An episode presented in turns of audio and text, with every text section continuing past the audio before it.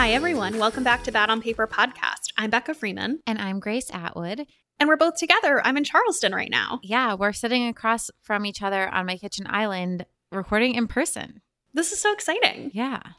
But before we get into it, this episode is brought to you by Night, the pioneers of beauty sleep products like our beloved Night Pillow. We're going to tell you more about them later in the episode, but wanted to let you know you can take twenty percent off site-wide at discover night dot com with code B O P night. So today we have a little work episode for you all. We haven't done a work episode in a while, and I think this one struck a chord because I put out the call for questions this morning, so probably about four hours ago, and we got hundreds. Yes, so many. And so this might be a little redundant if you've been listening since the beginning, but hopefully not. Hopefully we have some new advice to share and thoughts there. I mean, I think my my career at the moment is currently evolving. So I think the way that I'm thinking about a lot of these things is changing for myself. So yeah, I don't know. Hopefully I have something, some new light to shed. Um, but let's talk about highs and lows first. What's your high? I know what your high is. It's me. Wow. Egotistical. Um, now I don't want to say that. Now I don't want to give you that. Um, yeah. So my high is visiting Charleston. If you missed it last week, on Wednesday of last week, I decided – I made a very last-minute decision to come down to Charleston on Friday. I was supposed to have a project that started this week, and it got pushed, and it was supposed to be fifty and raining in New York, and I had no interest, and I just wanted to go somewhere. So I invited myself, quite literally, down to Charleston, and it has been so fun. Yeah, it's been really nice having you here. That's my high too. So. Um, we haven't done a ton. We have spent a lot of time at Grace's pool, which is wonderful and relaxing. I read a book and a half this weekend, and we've gone out to dinner a couple times. We've like seen a bunch of friends. Some of them I know, some of them are new to me, but it's been so fun, and it's it's been nice weather, and I really like Charleston. I'd, I'd only been here very, very briefly for our live show a couple Junes ago, so I'm excited to spend more time here. Yeah, it's the best here. I love it. Never leaving. So that's half of my high. And the other half of my high does not have to do with you, unfortunately, for you. I guess I can live with that. The other half of my high is that Showmance, the newest Rom-Com Pods show, is live. So the first episode went live on June seventh, I can't, which is Monday, this past Monday. I can't wait for you to hear it. I'm so excited about it.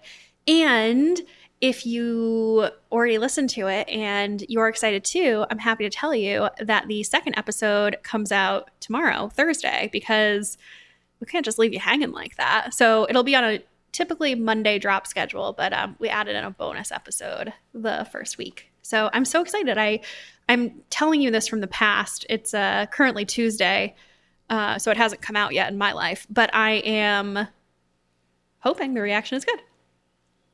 That's so exciting. Okay, now talk about how much you've enjoyed having me here and how great I am. It was so nice to have you here. It's been so nice. I think it's – I'm getting a kick out of how she keeps saying we didn't do much because that's my life now. Like, we don't do much. We go to dinner every now and then. I see my friends every now and then. But it's a slower pace of life, which I really, really like. It's been really nice having you here. It's been fun introducing you to some of my friends that you didn't know. It's been fun um, – taking you to some of my favorite spots. Like last night we went to Basic Kitchen, which their salmon bowl and their beet margarita are like two of my favorite things ever. It's been fun going to the pool, and the weather's been so nice. It's just been a nice little trip. It has been nice. Yeah. I'm the first one to stay in my in my guest room, in my bedroom. In your bedroom. What about on the low front? Ah, I'm just tired. You know, I got back from – I'm wearing you out. I'm worn out. I was worn out before you got here. I was in Palm Springs in L A, and then like that flight, like I'm just not used to being jet lagged and, and the um the flight. So I was like tired from that. Then we've had a really fun four days. And then I have a couple days off, and then I go to New York this coming weekend. So it's um a lot of stuff. I think I'm going to tonight and tomorrow night, like just hunker down and go to bed really early so I can kind of recharge a little bit. And then Thursday I have a big event. And then Friday morning I fly to New York, and that's going to be wild. And then when I get back, I'm just going to like stay put for a bit. Awesome. Yeah. Um, it's not a real low, though, because it's all fun stuff that's making me tired, so I can't really complain. What is your low? My low is also not real. It's a complaining low. I am on a bathing suit hunt if you remember, if you listened to the podcast for a really long time, you might remember my great sports bra hunt of twenty nineteen. This is apparently my great bathing suit hunt of twenty twenty-one. So I'm in the market for a new... Did you see the Tanya Taylor ones? Yes. I feel like one of those in particular was would be so cute on you. I don't actually love them. Okay. But I, I want to see after the episode what one you think it is. Yeah. Um. And so I'm on a bathing suit hunt. I'm looking for specifically one-piece bathing suits that will accommodate a long-ish torso. Sometimes I need a long torso one, sometimes I don't. And also I have big boobs. So those are kind of like my two considerations. And everything is sold out. Interesting. I don't believe that's true because I just bought a bunch of bathing suits and everything I bought, I always look because if I want to link to it, and everything I bought was in, available in full-size runs. Where did you buy them from? Um, Tanya Taylor, Eberge, um, where else? What is that brand that I always talk about that I forget? There's – What a great description, Grace. Thank I know, you for I that. I talked about it on the podcast before. Ephemera. Ephemera. So you did know it. E P H E M E R A. They were fully in stock. Summersalt is fully in stock. Summersalt is not fully in stock. I looked yesterday. Oh, they're out of stock of, at least in my size, they're out of stock of anything I wanted. What about Aerie? Um, Aeries are all cheeky bottom. I don't want a cheeky bottom one. You can filter by bottom type. Okay. So I didn't like any of them. Okay. um, I looked at Summersalt. I looked at Solid and Striped. I looked at Uh, J Crew. I looked at um, where else? Left on Friday. I looked at like a bunch of places. Interesting. And everything that I was interested in was out of stock in my size. So I'm on a great hunt.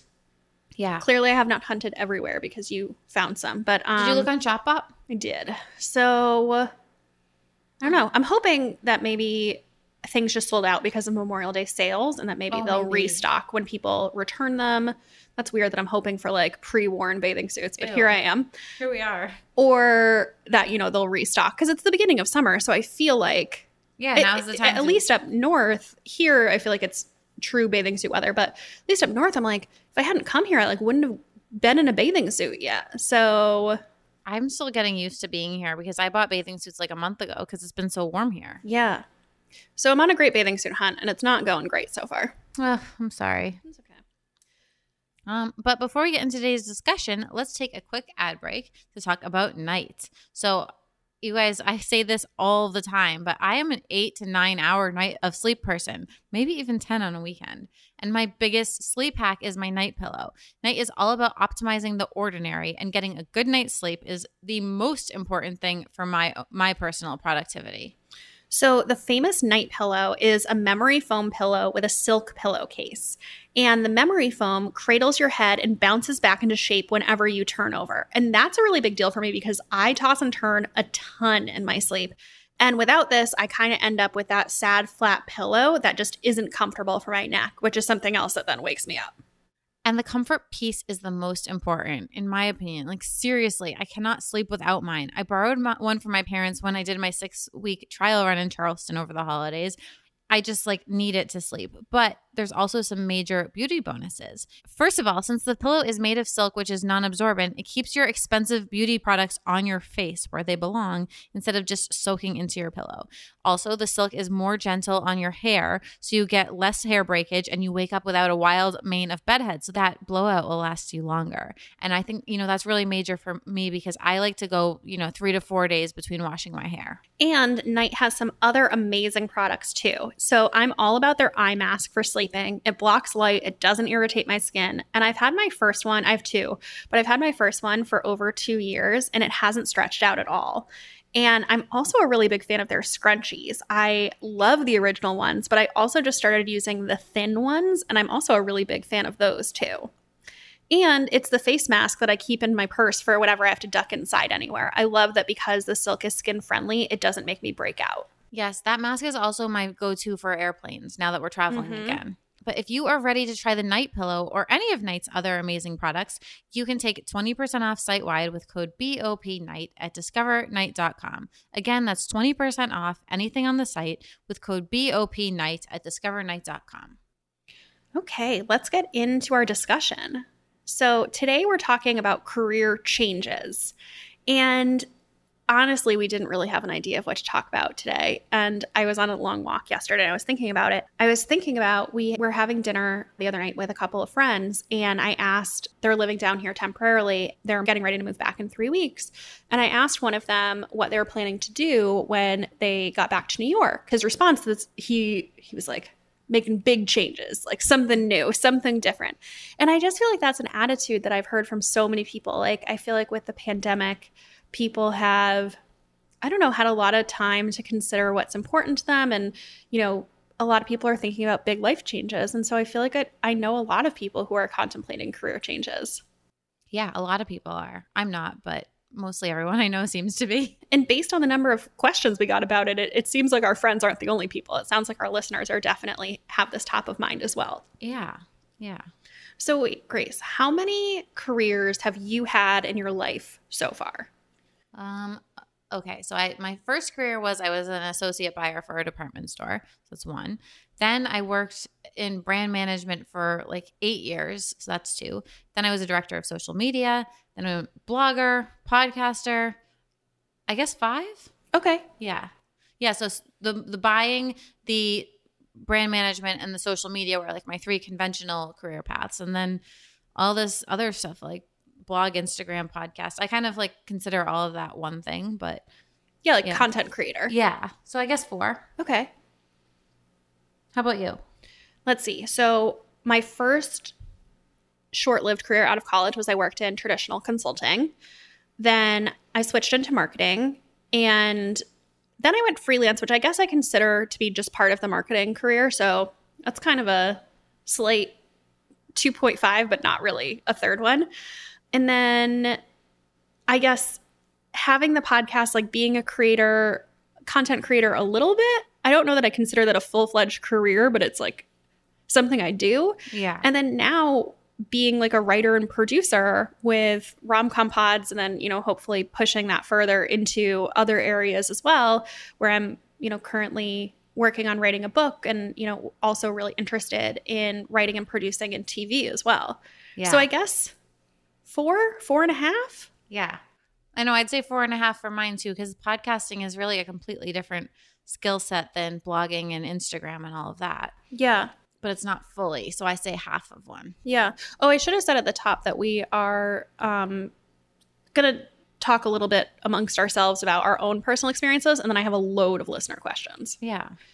Um, so wait, how, when you made some of those changes in your more traditional careers, how did you know that it was time for a change? You know, it's almost always been made for me, or I've it just like has kind of fallen in my lap. Like when my first job, I probably if if Federated Department Stores hadn't bought May Company like back like sixteen or seventeen years ago, I probably would have just stayed on the buying track because I really liked it. I was really happy. I really loved my coworkers and like all the people around me. I, I liked what I did. It was a little bit more numbers driven than what I prefer to do, but I don't think I knew any different. And I also loved Boston, didn't really want to leave. Um, but then like, we got bought, and it was like, well, you can go work at Talbot's. Like, no shade to Talbot's. Like, Talbot's has actually gotten a lot cooler. I do shop there sometimes now. But at the time, it was like your grandmother's store.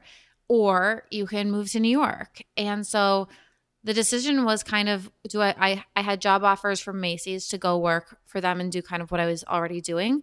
Or I had contacts in the beauty industry, and I was offered a role by a company that had just been acquired by P and G. And I knew that I was really p- passionate about product, and um, I loved working on – I loved all the ad campaigns, and I loved working on the launches, and I loved working with like our store associates on like strategies for like new fragrance launches and things. So I was really excited about the marketing and the advertising elements of the beauty industry, and I was really lucky to be able to go there. Um, then I was there for a while at P and G for a while. Then I went to Coty for a bit. Then because I started my blog, I built up this social media experience. And then I was, I wasn't even trying to work for BaubleBar. They found me and offered me this director of social media role. And I was like, I didn't know this was a real job. Like in, there wasn't Instagram yet. It was like Facebook and Twitter and running a blog for BaubleBar and things. And then it became Instagram and Pinterest and all the other stuff. But the decision was kind of, it was just kind of offered to me. And I was mm-hmm. like, oh my God, cool. And then with blogging, it just got to a point where my blog was making a lot of money. And it was, I was kind of at a point where I was so burnt out between my day job and the blog that it was like, do you want to take a chance on yourself or do you want to keep going the more traditional path? And I, I'm glad that I did this. I, I decided to, to take a chance on myself. And but I feel like it's always like just kind of been presented to me. Like I haven't been super strategic or like trying to get out of something. I, I, I guess it was kind of strategic when I decided I wanted to, rather than keep working at Macy's, like doing what I was doing and work at Macy's, I went into marketing. But I don't think I would have done that if our company hadn't been bought by the other company. Yeah, it's interesting. I, I feel the same in that my first career change was very purposeful and, and the following ones have been a little bit accidental. Yeah. Which I don't think is bad. I think everything I do just kind of leads me to the next thing. And we've talked about it before that I, I don't think either of us are big five-year plan people in terms of no. – and, I, you know, maybe that's also because we don't want children. So, you know, we don't have to plan in terms of, like, when that's going to happen and, you know, yeah. potentially taking a break or um, in your career or just knowing that you're you're maybe not going to, like, level up during that time. Or, like, even knowing that you have to do this really stable thing to support your children. Exactly. Yeah. So I, I've never been a big five-year planner. And I think, you know, if you asked me five years ago where you thought I, where I thought I would be, I think I just thought that I would be in increasingly senior marketing jobs. And I don't I don't think that if – I don't think that's today where my career is going or where I want it to go. Oh, yeah, me either. So I think that even if I had made a five-year plan, I would have been wrong or unhappy if I had stuck with it. My first career change when I went from consulting to marketing was my really big purposeful one. I was kind of having a big quarter-life crisis. I was twenty-four, so I guess it was a little early. You know, I got my first job out of college. I worked there for two and a half years, and I just had that. And I think a lot of people do, had that, oh, my God, this is the rest of my life moment mm-hmm. where I was working in a job that paid well, that I that gave me no purpose, and I just couldn't imagine the year stretching out in front of me doing that. And so, you know, with that career change, I was very much like, I need to find more purpose in my career and something that I enjoy. And I remember having this conversation. I had it in a Rite Aid parking lot. I very specifically remember when I called my aunt, um, who was, you know, my mom passed away, so she, her and my uncle adopted me when I was a teenager. And um, when I called her to tell her that I was leaving my job, and I was trying to put it into words and communicate to her how I was feeling, and she couldn't understand it because she was like, nobody I know loves their job. Like, that's what my parents had said to me. They were like, your job is your job. Like, you need to stop being so idealistic. I remember exactly. my dad just being like, I think you just don't want to work. And I was like, yeah. you don't understand how much I am working. Like, yeah. this was when I was at BaubleBar, and um, I was really struggling with keeping the blog going and my day job. And when I showed him, like, both, like, revenue stuff and also, like, what I do all day and, like, how much goes into it and, like, the accounting and the signing contracts and the fact that it is actually a real business. And he was like, oh, okay. And, like, he could understand it. And, he, you know, my parents were self-employed and worked, had their own restaurant. So I think that they were like, well, you just do what you do and you keep doing it and building it. Yeah. Yeah. And, and so I was twenty-four and I just, I was having that, like, crisis of purpose and wanted to find something that really excited me if I was going to spend forty to, I don't know what the upper limit is, however many hours a week doing something for the next fifty years, say. And so, oh my God, I could never do the same thing for fifty years. I know. But that's kind of what catapulted me into marketing. And I guess the the choice of marketing was somewhat arbitrary. I, I really wanted to work in fashion, and I felt like marketing was kind of the most obvious way into that just because mm-hmm. I, you know, I I don't have any traditional, like, finance training. I don't have any design or or skills there. And it felt like marketing was kind of the most soft skilly type thing that I could maybe, like, soft shoe my way into. And so that one was really, really purposeful. And I spent months, you know, I spent probably three or four months before I moved trying to network and, and figure out a job. And then I spent four and a half months after I moved trying to find a job. So it wasn't like an easy fell into my lap thing. Like, it was, yeah. it was hard and it was considered. But then, you know, when I, when I left Lola at the end of twenty eighteen and I went freelance, I kind of thought that I would go back in-house at some point. I thought I was just taking a break.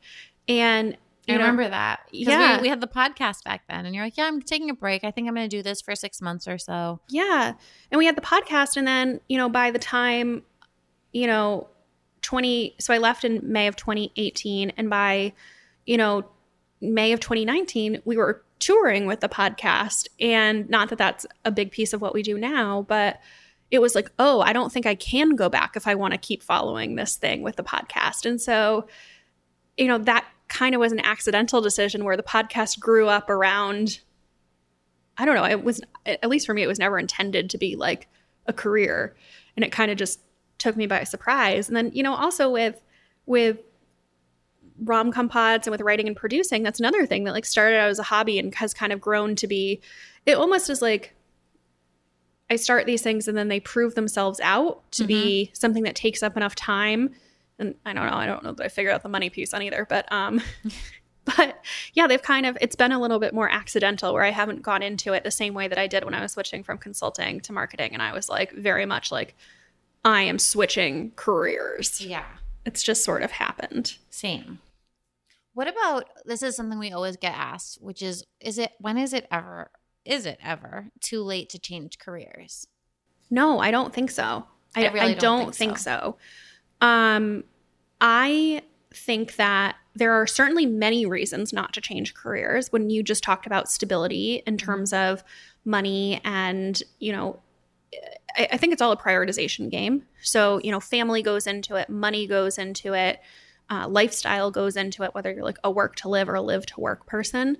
Um So I think, yeah, there might be many factors that indicate that, like, depending on what's important to you, maybe you shouldn't change careers. But if you want to change careers, no, I don't think it's ever too late. Yes, I agree. And I think that some of the most interesting people that I know have made late stage career changes. And I'm thinking specifically, we had a really great conversation with Linda Wells. Oh my gosh, yes. Who was the founding editor-in-chief of Allure magazine. That's then, such a good episode. If you haven't heard it, like go back to the archives and listen to that one because it's that's one of my favorite interviews we've done. She was so just so great and so helpful, I think. Like gave really good actionable advice. A lot of times when you have someone really successful on a podcast, like they give like kind of fluffy, like more like softball advice. I felt like she gave like real examples and just it was just a helpful episode. Yeah, but to like just give you a taste of her story, she was fired from her editor-in-chief position at Allure magazine, which she helped to found or did found. And she got fired from that job in her fifties. And she went on to start a beauty brand, which is something that she obviously knew the beauty space and was very well connected. But, you know, in terms of like what does your operational day-to-day functional job look like is something that's very different to create a magazine versus to, you know, start a product brand from scratch. Yes, totally. And, you know, I think – too, with career changes, I think the way that technology, the pace of technology is changing, it also kind of narrows the the gap where even starting over doesn't mean that much. Mm-hmm. Because you you were saying, like, when you started at BaubleBar, Instagram didn't exist. Pinterest didn't exist. Yeah. So it's like, you know, how many years have some of these careers been around where, you yeah. know, it's wild to me that kids can major in social media in college because, like, by the time they get out in four years, it's going to be totally different because it's always changing. Right. I mean, I'm not saying that it's different to be I, – I mean, I think there's some careers that are, you know, similar. Yeah. That stay pretty – like medicine yeah. probably stays yeah. similar. I mean, there's definitely technological advances there. Of course. But, you know, I think in, in a lot of careers – technology is really rapidly changing them. And so even starting over, like the way that you do that job today is probably really different than the way that you did that job ten years ago. So yeah, somebody might have mm-hmm. a lot of institutional knowledge and somebody might um, have been doing it for a long time. But like at some point that doesn't matter as much. Yes.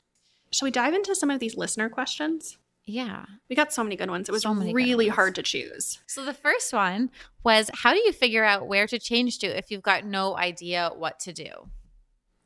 That's so hard. Yeah, that's so hard. And that's kind of the situation I was in when I had my crisis of purpose when I was in my early twenties.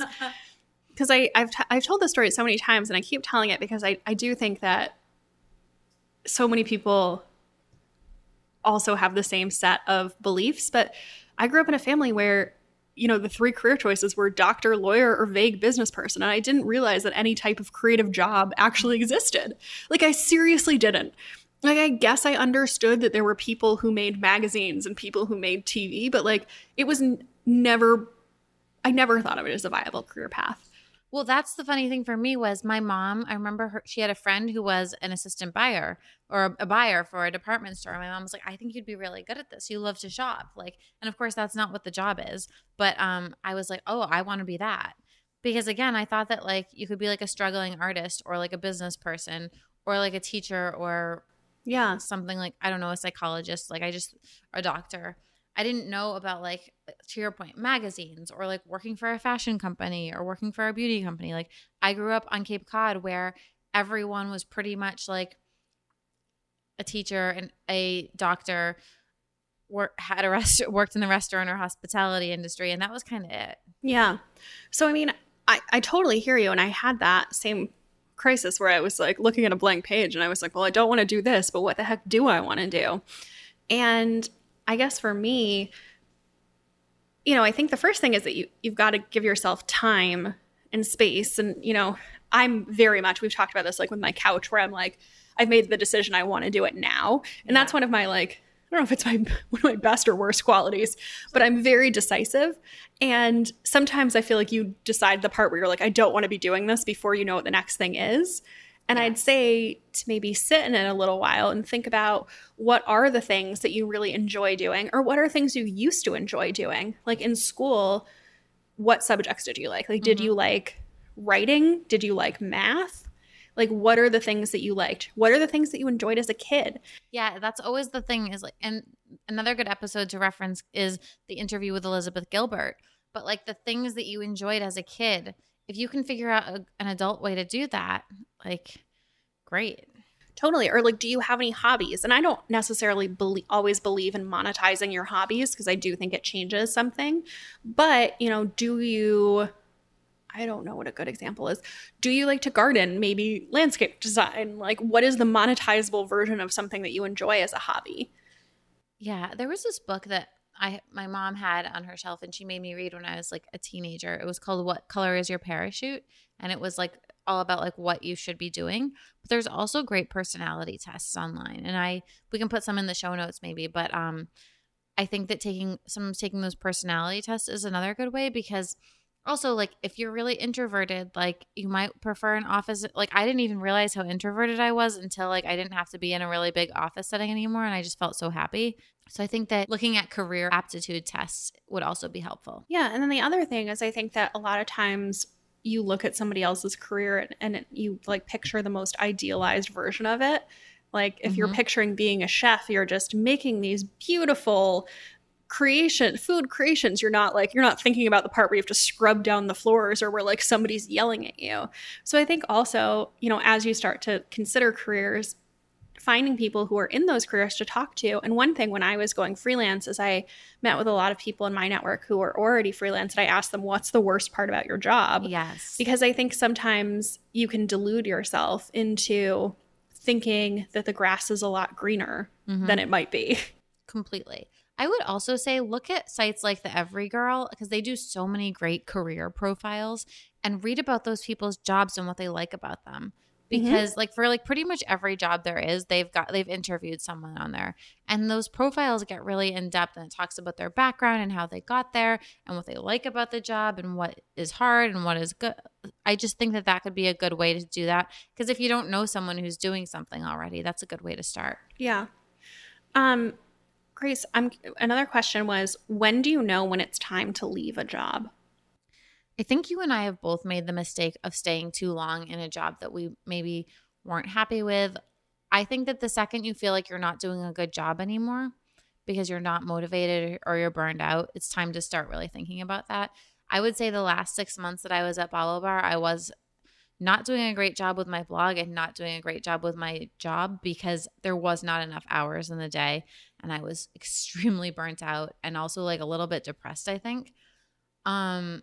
I also think it's like there's all the tactical stuff. Like save your I was going to say save your effing money. Save your money. Like, money is freedom. If you, you know, if you, if you save, then you're going to be able to leave sooner if you're unhappy. And that was a big thing for me was I remember like in the earlier days I had credit card debt and I realized I didn't have any financial freedom. Like if I was to leave a job, I had to start working immediately because I would be missing payments on those things. I didn't have a lot saved and I was living paycheck to paycheck. As I've gotten older and saved more money, now it's like, well, I have the freedom to leave or stop doing something if I want to, if it's making me unhappy. So like save. That's my biggest advice. I kind of think too, I mean, don't beat yourself up too much because I think it's hard to know.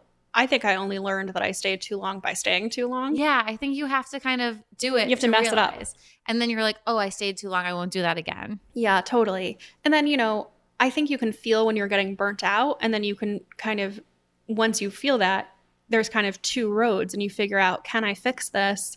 And, you know, maybe it's taking a vacation. Maybe it's creating better boundaries, whatever those things might be. And then if you do those things and you're still unhappy, like I think I just at some points had some magical thinking where I thought things were going to get better because of – I don't know why I thought they were going to get better. And they didn't. They usually don't get better. Exactly. So, you know, if you can eliminate yourself as the problem where like y- you could just be burnt out and you're sick of everything and you're like – and nothing's going to make you happy. You need a vacation and a break. Right. And, or, and maybe that's like, don't quit your job. Yeah. Like you're the problem. Fix yes. it. But then, you know, there's other times where you do those things and you're still like, nope. Yes. Um, somebody else asked, how is the change to completely slash forever working from home? It's been pretty good for me. I think this very much varies by personality type. Yeah. Um. So I think a lot of people are thinking about this, you know, I, I don't know. Actually, I know a lot of people who are like gunning to get back to an office to have that as like a social outlet. But I feel like there's other people who've experienced working from home and are like, oh, how do I make this permanent? I've enjoyed the the change to completely and forever working from home. I I am a very independent worker. I like to work by myself. I like to work in dead silence. So my home is very conducive to that. Mm-hmm. I am very self-motivated, so I don't have a lot of problems with like needing a boss, needing tasks, needing assignments, needing prioritizations. Same. And so I think working from home cuts out a lot of the time wastiness of meetings, of water cooler chat. So it's it's gone pretty well for me, and I, I like the ability to have a flexible schedule and to, to control my schedule where, you know, it's not a button seat. My working for myself is not a button seat culture where, you know, even if you do your work in two hours, you have to sit there and look busy for eight. Yes. So I kind of like that I can just do my work, and then I don't know if I'm, I've ever been done recently, but, you know, you can take the afternoon off. You can go do something, go grocery shopping during the middle of the day. Like, I, I like it a lot, but I also know, like I'm thinking about Rachel, who's my partner for Rom-Com Pods, um, has a lot of trouble working um, in her home, like being productive in her home, and likes to work at coffee shops or other places. So I think like it depends what type of person you are. Yeah, I couldn't agree more. I've been working from home for um, seven, six or seven years now, and I do not ever want to go back to an office. But sometimes I do want to change the scenery. And in that case, like there's so many great co-working spaces you can go to. Like I used to go to Soho House pre-pandemic, like probably two or three times a month just to get out of the house. And I will do that now. Um, there's some really pretty hotels in the Charleston area where you can go and sit in the lobby and work and like order a cappuccino and just like have a different kind of day. But I think um, one big thing, because this person seemed like they wanted some tactical advice, like have a separate work area. Like I have. Oh a, yeah. Have I, a table, have a hard surface yes. too. It's not the couch. Like I have a post on my blog with work from home tips that I pu- published like a year and a half ago at the beginning of the pandemic because I was like, oh, cute. Everyone else is working from home too for the next couple months. And then like a year and a half later, here we are. But if you t- type in work from home in the search of my blog, there's some tips. But having a separate office space is so important. And I also like to set my timer for like one hour blocks where I focus on a specific task, and then I'll like do a chore or like do some do something around the house to like take a break. But I think that it's so important to have like a like separate areas for work and for play. Even if you're in a studio apartment, you have like a little table in the corner and that's your workspace, because I when I lived in when I first started working from home, I lived in a really small studio apartment, and I had a desk, but the desk wasn't super comfortable. So oftentimes I would sit in my bed and work or lay on the couch and work, and it just felt like there was no separation between work and home. So I just think it's really important, if you can, to have a separate, distinct work area. Yeah, it signals to your brain that it's like time to work. And I also, you know, I can answer emails from the couch, or I was working from your couch this morning. Yeah. Like I can do stuff, but I don't feel like I'm at my most productive on a soft surface. I agree. But, you know, there is that – it's also a perk that like if you got – if you feel sick, if you are a little hungover or tired, you can work from the couch. Just don't make it your like everyday thing. Yeah. Let's take another quick break. So this episode is also sponsored by Care Of. Care Of is a wellness brand that makes it easy to maintain your health goals with a customized vitamin plan that makes you feel your best. So I've been using Care Of for a couple years now, and this is the only vitamin regime that I've been able to stick with. I can be really forgetful. I was especially forgetful during my move, but I never forgot my daily Care Of pack because these little individually wrapped daily packets just make it so easy. I don't have to mess with a million pill bottles or that old people pill case. I just grab the packet in the morning and everything is all ready for me. The way that it works is that you go to their site and you take their in-depth five-minute quiz that asks you questions about your diet, your lifestyle, your health concerns to create a fully customized plan that's designed to meet your specific wellness goals. It's kind of like getting a one-on-one consultation with a nutritionist without ever having to leave your house. I also really appreciate that all of Care Of's products are formulated with good-for-you, clean ingredients that are backed by science. So they're completely transparent about the research and the sourcing behind each one of their products. And if you ever cruise the vitamin aisle at the drugstore, you know that's definitely not usually the case. In the past, I found it really confusing to know what I need. Like, is a multivitamin enough? Um, and if you're doing those a la carte vitamins, which ones do you need? How many milligrams? So I really love that Care Of uses their expertise plus your answers to the quiz to help you figure out what you need and also educate you in the process.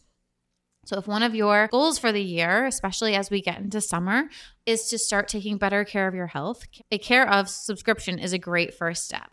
And you can take fifty percent off your first Care Of order, which is such a great deal. Go to take care of dot com and enter code B O P fifty. Again, take fifty percent off your first Care Of order by going to take care of dot com and entering code B O P fifty. All right, let's get back to some questions. Here's an interesting one. Somebody wanted to know thoughts on moving just for a job opportunity or looking at an ideal city, then the job. I moved to New York because of a job opportunity. I didn't want to go to New York. I thought New York was scary and terrifying and wanted to stay in Boston for the rest of my life. It was, you know, close to Cape Cod where my parents were living. Um, it was like a smaller, more approachable city. All my friends were there. I really didn't want to move. I moved to New York to work at P and G, and I remember being like, I'm just going to get two years of marketing experience, and then I will get the hell out of New York, and I will – move back to Boston. And I said that for the first year that I was in New York, because New York was just such a learning curve and so hard at first. Like we were just, I was just, I say we because my roommate and I were in the same boat. We were so poor.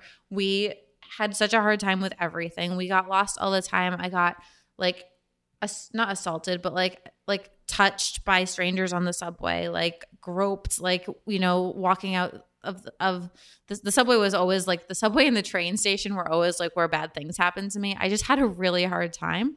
And I was like, I'm getting the fuck out of here after two years. And I, that second year in New York is when I fell in love with it.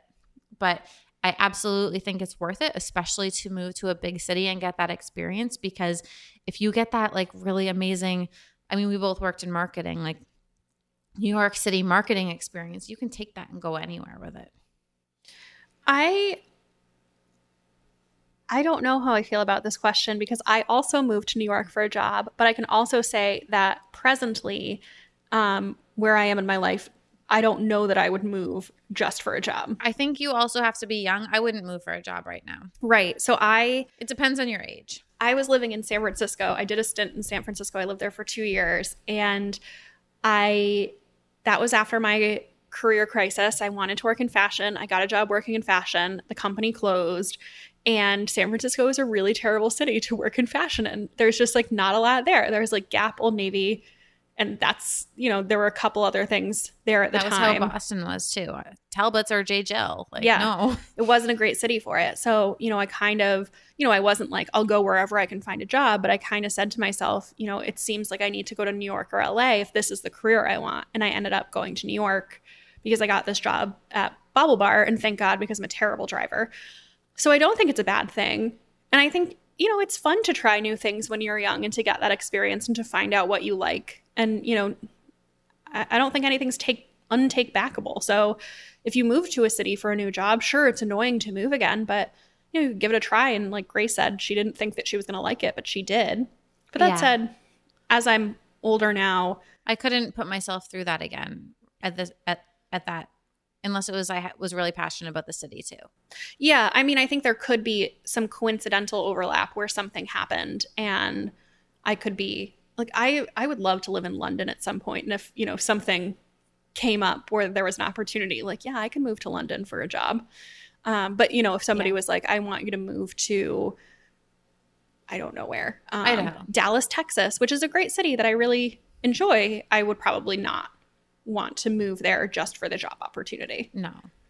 Um, yeah. Someone asked, what to do if you're craving change but don't want to leave your current company? I kind of feel like that's the best situation to be in. Yes, because you can talk to H R, you can talk to other people in the company and figure out if you've built a great reputation for yourself at this company, um, and you have people there who can vouch for you, I think it would be probably pretty – not pretty – it might be harder. Like you might have to take a pay cut or like do a, a lateral move versus get promoted. But I do think that there's a lot of opportunity. I remember every job I've ever had like at the corporate level, like people moving – Um, like like girls who were in accounting deciding they wanted to be in buying, or when I worked in marketing for P and G, like there was someone who was really amazing at customer service and they had taken the customer service job, but what they were really passionate about was marketing, and they had to like take a step back and go in at a co- coordinator level from a manager level, but it, you know, it was worth it to them and they had a good reputation, so like the team was like, yes, come join our team. Yeah, I think it's it's such a great position to be in because theoretically, hopefully, they already like you. They're already invested in your career and your future. So it's so much easier than getting somebody at a totally new company to take a chance on you in a role where you don't have experience. Yeah. So that's almost kind of like the best of both worlds if you like your company and think that there's room for you to change careers within your company. Yeah. Somebody said, I really want to get into books slash publishing, but I'm too far along in my career to go back to entry-level jobs to get my foot in the door. Is it too late? I also can't move out of Minneapolis. You know what? Do you have an answer? I do have an answer, okay. Which is why I, I didn't put a lot of the specific ones it, in it here. It feels like there's just so many boundaries for this person. Yeah, I didn't put a lot of the specific ones in because it was like – you know, I don't have good advice for somebody who wants to go from like criminal justice to higher education, which are both fields I've never worked yeah, in. Yeah, yeah. So, you know, at some point, I, I feel like the more general ones yeah, tend to be a little more broadly applicable. But you know what? I think this person doesn't actually want that. They want they want this in a fictional world where what they actually want is to not have to move back into their career and to not leave Minneapolis, which trumps wanting to work in publishing or books. Like, it doesn't sound like you want to work there, in, work in publishing or books enough that you're willing yeah. to make the sacrifices that you might need to to do that. So it's not that I think it's too late. I just don't think that, you know, when you rank stack your priorities that. Yeah, because you can't, you're going to have to take a pay cut and start kind of not, maybe not completely over. Publishing also notoriously doesn't pay well in the early stages. Once you get further along, it pays very well. I also don't know anything about the publishing scene in Minneapolis, but I imagine it's a very small industry there. And I imagine that there's not probably like the room for career growth that there would be in New York City, which is where publishing is headquartered broadly. So, yeah. you know, how many companies are there to even work for if you work for one and then you're like, oh, that's it. Yeah. Um, I don't know. I mean, I would say maybe you have to have some hard discussions with yourself and say, what do I want more? Do I want to work in publishing? Is that what's important to me, or is staying in Minneapolis or not having to take a step back in my career what's most important to me? And maybe you'll make some different, make some realizations. Um, but you know, the other thing is like maybe there's a way that you can work in books or publishing in a way that is not your career. Like maybe you could start a bookstagram, yeah. or maybe you could volunteer at your local library. I feel like there's a really cool literary conference that's based out of Minnesota. Like, look up stuff like that. Um, I remember I, it was because I blogged about it. Like, they had reached out to me and were like, yeah. this is so specific for this one person.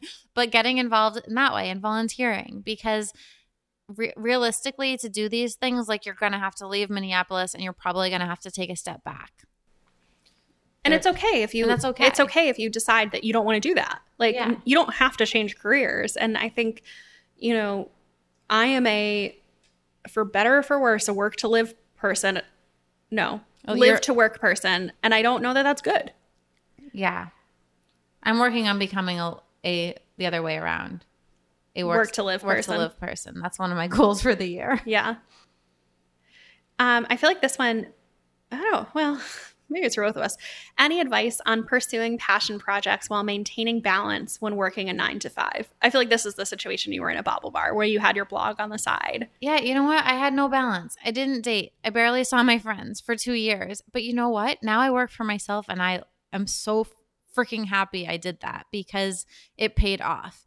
But I wouldn't be where I am today if I hadn't done that. Like you – If if your passion project is something that you know you ultimately want to monetize and take full time, there might be a really hard period where you're doing both. Well, here's a follow-up question from somebody else. Did your full-time job know that, one, you had a side job, and two, you were building it to be full-time? Sort of no. Uh, that's a great question. When I was at Coty, I kept my blog secret. I didn't tell anyone, and then I got – And then BaubleBar hired me because of my blog, and I had to show my blog to everyone. And everyone thought it was so cool. They were like, oh my God, this is so cool. Good for you. When I was building it to be full-time, I actually didn't know I was building it to be full-time. I thought I could do both. Like, I don't know if you remember this, but I remember like I lo- had my five-year launch party for the blog. I remember like, that. When I changed the name from Stripes and Sequins to The Stripe. And I was so burnt out after that party that like I was like really, really tired and like couldn't get out of bed for like a whole weekend. But I didn't realize I wanted to make it full time until then. Like I was very much of the camp of blogging is blogging slash influencing is not a real job. It is a joke job. You will not be taken seriously if this is what you choose to do. And once I got over that in my head, I realized it could be a full time thing. So no, they didn't know that. Like I don't think they would have been psyched if I was like, hey guys, like just so you know, my goal is to eventually leave here and do my own stuff full time. Like that that would not go over well. So I would keep that to yourself. But I think that a lot of I think that sharing the side job or the or the passion project is great. Like it makes you interesting, and I feel like my blog served as my resume and was what got me hired at BaubleBar. But no, I would if if if my plan at the time had been to go full time, I wouldn't have shared that because, like, why would they invest in you? Why would they spend money training and teaching you new things, if um and pr- promoting you and giving you raises if if they know you're just gonna leave? Yeah. Do you have any any thoughts on those questions? No, I mean I agree with you, but I've also never been in that situation. True. Someone wrote, I'm trying to pivot to fully remote. Where to find freelance projects? This is a good one for you. So I don't know that I have the standard experience. All of my business in my freelance marketing consulting practice has all been referral based. So I would say kind of three things. So the first thing is try to network with other people who are in freelance in the same space you are. So if you're a graphic designer, network with other freelance graphic designers. If you are a freelance accountant, network with other freelance accountants. And the reason is, is that they're already bringing in business because they already have their freelance practice up and running and theoretically might have overflow work that they're not able to take on. So it's a great way to get them to recommend you for projects. Mm-hmm.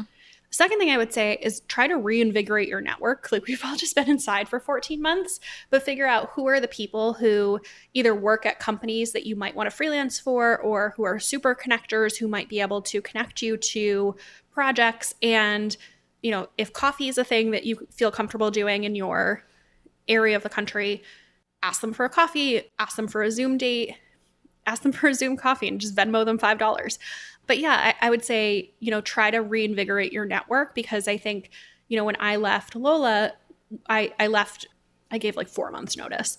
And so when I left, and it was obviously on good terms, I sent a note to my entire network and told them that I was leaving and that I was going to pursue freelance. And that's where all of my early projects came from. And then it kind of snowballs where, you know, the, the project people that I've worked with on projects recommend me for other projects, et cetera, et cetera. But like, I don't have a website.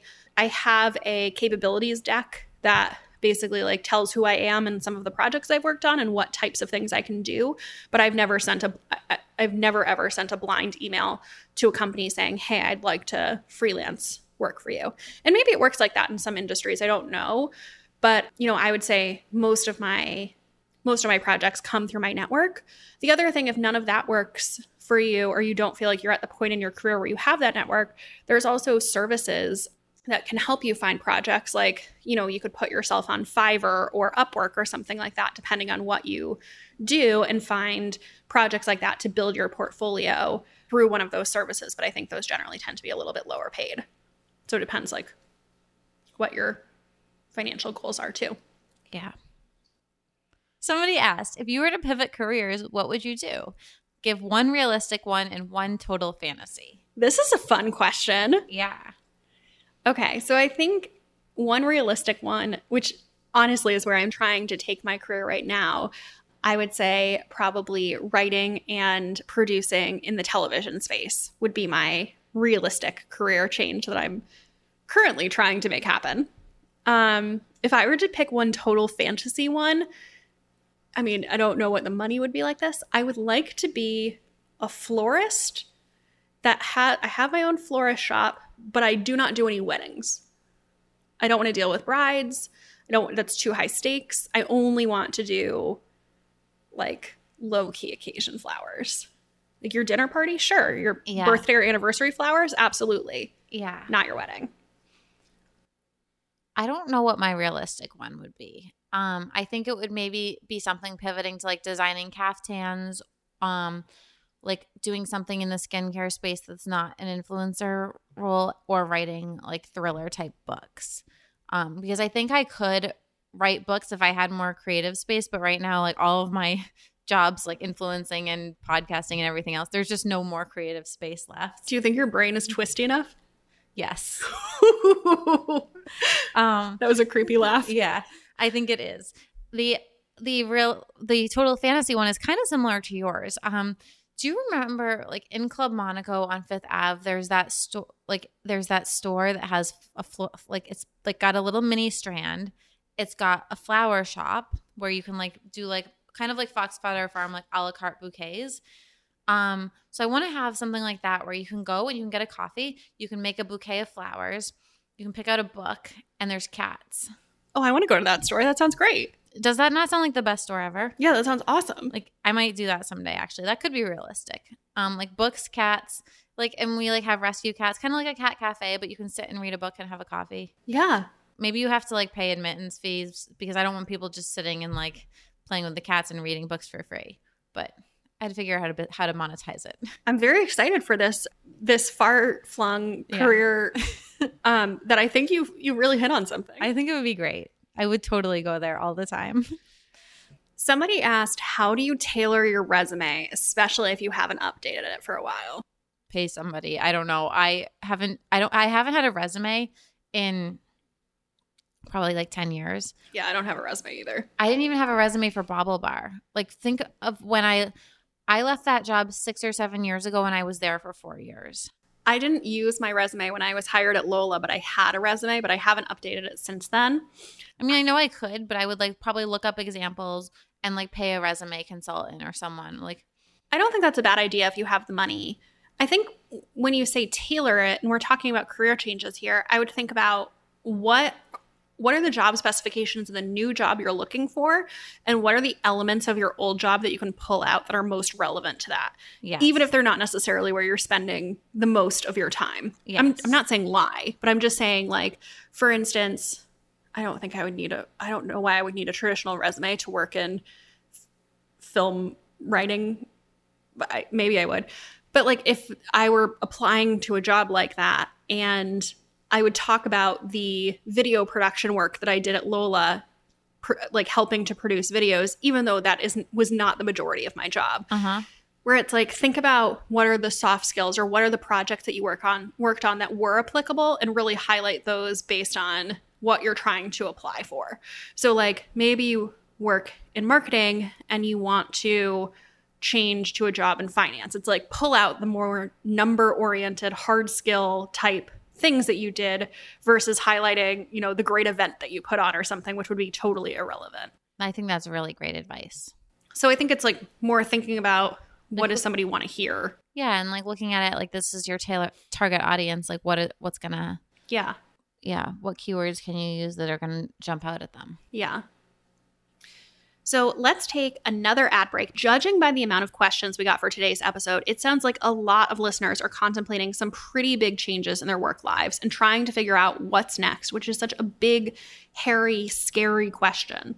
So you've been hearing us talk about BetterHelp for the past few months, and maybe you've been wondering, is BetterHelp for me? So first of all, we think BetterHelp is an awesome service for pretty much anyone, but specifically if you're looking to pinpoint or address anything that interferes with your happiness or prevents you from achieving your goals, BetterHelp has licensed professional counselors who may be able to help. Yes. So they make it so, so easy. Here's how it works. You fill out a simple online questionnaire that's going to assess your needs. They're going to ask you about absolutely everything, from your age and your relationship status to your past experience with therapy and what you're looking to address. And then from there, they're going to match you with your own licensed professional therapist. And this all happens in under twenty-four hours. Then you can choose how you want to interact with them. You can message them anytime, no scheduling needed, or you can have phone or video sessions, whichever works best for you. They also have counselors who are specialized in specific issues like stress, anxiety, relationships, parenting, addictions, eating, sleeping, trauma, family conflict, L G B T matters, self-esteem, and more. All told, they have over twenty thousand licensed professional therapists. And what's great is that they're committed to facilitating great matches. So if your first therapist isn't a fit, they make it free and easy to switch if you need. And anything you share is always confidential. Best of all, it's more affordable than traditional online counseling, and financial aid is available. We really want for you to start living a happier life today. As a listener, you'll get ten percent off your first month by visiting betterhelp.com slash bad on paper. Join over one million people taking charge of their mental health. Again, that's betterhelp, H E L P, dot com slash bad on paper. So we have two last questions to wrap things up. The first thing is, how do you transition to a job you don't feel qualified for? Okay, so I put this in here because I just wanted to say this fact. And I'm, I'm taking this from LinkedIn. I think it's sourced from somewhere else. I'm not positive. But basically it says, research shows that in order to apply for a job, women feel that they need to meet one hundred percent of the criteria, while men usually apply after meeting about sixty percent. And women tend to screen themselves out of the conversation and end up applying to twenty percent fewer jobs than men. Mm-hmm. So I think what you should do is you should think about Chad, who is out there. Think of Chad. I'm sorry if your husband's name is Chad. It just sounds like a pretty douchey name. If your husband's name is Chad, think of Brad. Sure. But think of Chad, the overly smug white man who is applying for this job, even though he meets sixty percent of the criteria, when theoretically maybe you meet eighty-five percent. So I think you should just go for it. And honestly, it's not like they're just going to hand it to you on a silver platter because you apply for it. So you'll go through the interview process and maybe you'll learn more, and maybe you're not going to get the job, but like take the chance at least. Like apply to the job and have the conversation. Mm-hmm. Um, but think of the Chads out there. Think of Chad who is applying to all of those jobs that he's sixty percent qualified for. Yep. Fucking Chad. Okay, the next one is, how do I get someone to take a chance on me when my job is so different from the job that I want? It's a numbers game. It's a numbers game, and I think it's also a who you know game. I think it's really important to work on building relationships with and getting someone who can vouch for you. I agree with that. We talked a lot about that in other um, episodes about doing informational interviews, networking to people that are in the job you want, even when there's no job available, so that when a job does become available, offering you're, you're top to of mind. help out like outside of work hours. Like I remember at BaubleBar, Liz Gunn, who is now BaubleBar's like, what is she? Like their V P of sourcing. Um, when she started out, she just really wanted to work for BaubleBar, but she was working in finance. So she had like a high paying finance job, and she would leave there and then go to BaubleBar and like help them pack orders and help them like sort out things and like get them organized. And now like she's like running the show over there. I think those are all, that's all such good advice. But I think don't let yourself get discouraged. You're doing a hard thing. It's a numbers game. You don't go on one date and expect to meet the love of your life. Yes. You have to go on multiple. So just because one person, and I know it feels so personal. It feels so personal to be rejected from a job, but it's not personal. It's not like the hiring as someone who's, when I worked at BaubleBar, for example, or um, it was it was different at P and G and Coty because I was just handed resumes for people by H R, so I didn't have to screen. But at, at BaubleBar, when at the peak – When you get like thousands of applications for roles, especially yeah. in social media and marketing. So you just like you your name in a pile. Your name in a pile. Exactly. It's not personal. So I think you just have to say, I'm going to take six months. Like it, maybe don't tell yourself it's going to happen next week, next month. I'm going to take six months. I'm going to apply to all these jobs, and I'm going to constantly like reassess. Like, okay, I'm going to fling some. Fling sounds like the wrong word. I'm going to put some. Apply to some jobs, see what kind of feedback I get. Okay, I'm getting zero percent bites on the resumes that I'm putting out there. Maybe I need to redo my resume. Maybe I need to think about my cover letter strategy. Maybe mm-hmm. I need to network differently. But like take an iterative approach and give yourself time because you're you're the underdog. Mm-hmm. Truthfully, like you're not the most qualified for this job. You said in the question you're asking somebody to take a chance on you. So like you're going to have to find you're going to have to go and find the right match. Yes. But I think, you know, try as hard as you can. And this is so easy to say when I'm not the one in the situation, but try not to get discouraged because it truly isn't personal. I agree. It's such a numbers game. Let's get into some end matter. Yeah, let's do it. Do you have an Instagram obsession? Um, I don't. Do you? I do. So my Instagram session that I've been obsessed with for the past few months is Skylar Samuels, who is the lead actress in this new rom-com pod show that we made. She plays Casey, and you might recognize her. Um, she was in Scream Queens. She oh, she was in The Duff, which is such a great movie that I really love. Um, but she is such a gem of a human, and I am so thankful that this project brought her into my life. And I mean, I love her as a human, but I'm also just excited to support her and follow her online. Oh, I love that. That's so sweet. Yeah. What about regular obsessions?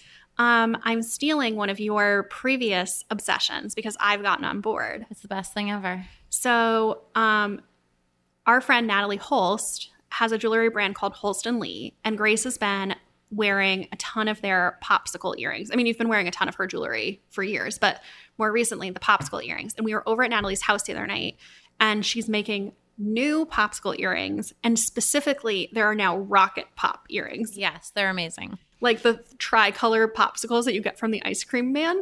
And uh, she gave me a pair. It's like a yellow button and then a red, white, and blue popsicle. And I am so excited to wear them.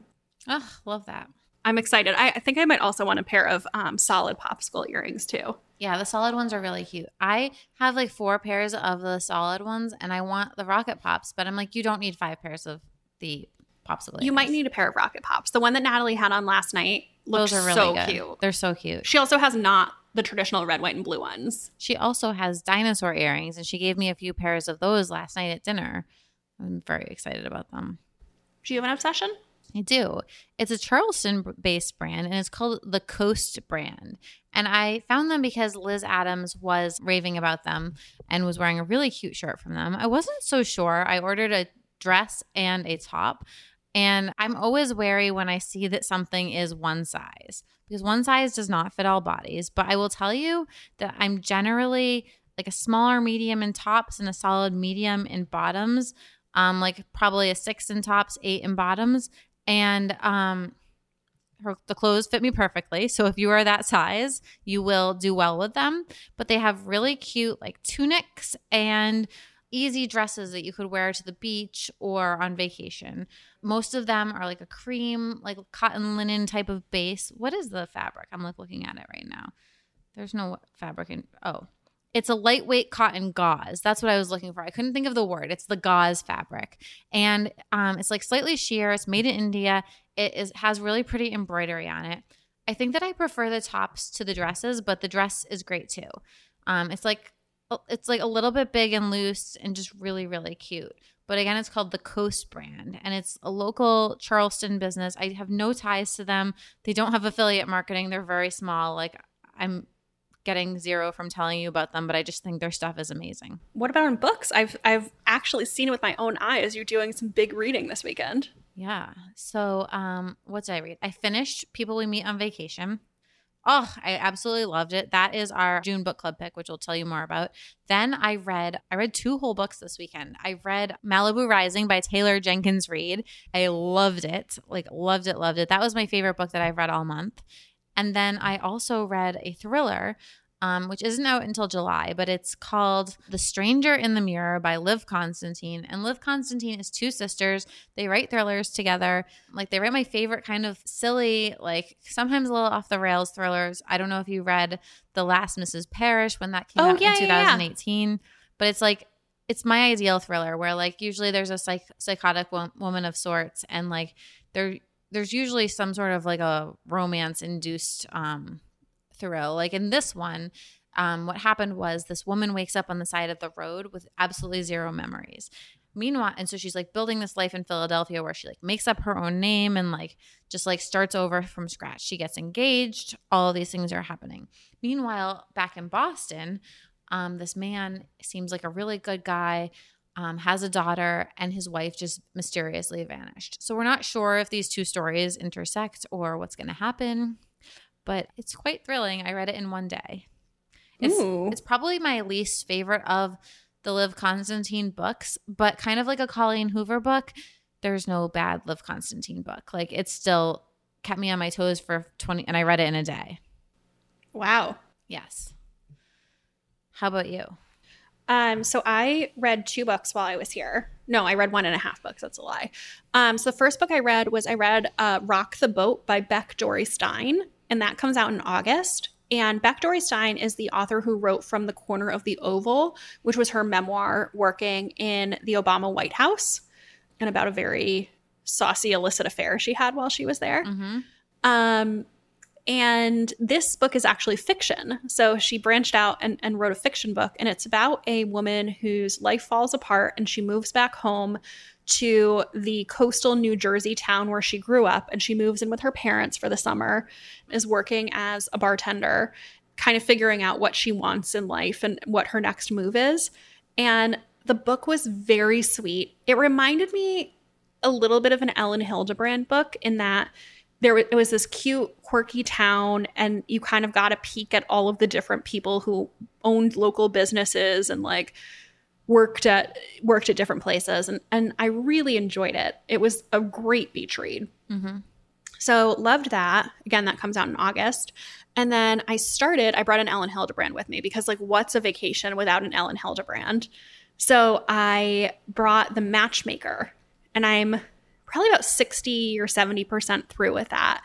And it is about a woman who's in her late forties, and um, she is this like very perfect um, – I think they say at one point if Nantucket had a president, Dabney would be elected by a landslide. So she's like just a lady about town who everyone loves, and um, she's married to like a distinguished professor who's older than her. And the high school love of her life comes back into town, and she has to decide what she wants to do. Mm-hmm. Uh, it's very good so far, and I'm very much enjoying it. But, you know, that's not a surprise with an Elin Hilderbrand. I think I need to read that one. So that's what I've been reading. If you need something to read, Grace already mentioned that People We Meet on Vacation by Emily Henry is our June book club pick. It is a best friends to lovers romance about uh, Alex and Poppy, who uh, in the present day are estranged best friends who've had a falling out. And uh, we see them trying to repair their relationship. But then there's also a second timeline where we kind of get to bounce through all of their greatest hits vacations that they've taken every summer over the past ten years and get to kind of see how their friendship um, came to be. It is the ultimate beach read. It was so, so good. You know, I'm not like a huge romance person. This is my favorite romance book I've read in ages, um, and I loved it. So I think this is like a perfect – It's a good June book. It's a good June book. It's like the perfect – I read it I read it when I was actually on vacation in Palm Springs, and a lot of the book Ooh. takes place in Palm Springs. But Ooh. I loved it. It just – it's like such a happiness-inducing book. And if you'd like more of us, you can join our Facebook group where if you want to talk about any of these career questions, I'm sure there's tons of people who are in the same boat and would love to discuss with you. You can also follow us on Instagram at Bad on Paper Podcast. I'm on Instagram at Grace Atwood, and my blog is the stripe dot com, where I post new blog posts every day. And I'm on Instagram at Becca M. Freeman, and Showmance, which is the new rom-com pods show, is out now. It's on a new feed, so if you were subscribed to the old one, it's on a different feed, so search Showmance on Apple Podcasts or in Spotify, and I would love for you to check it out. Um, yeah, check it out. I got to listen to the first episode, and it's amazing, so you guys are going to love it. Thanks. All right. Talk to you next week. Bye. Bye.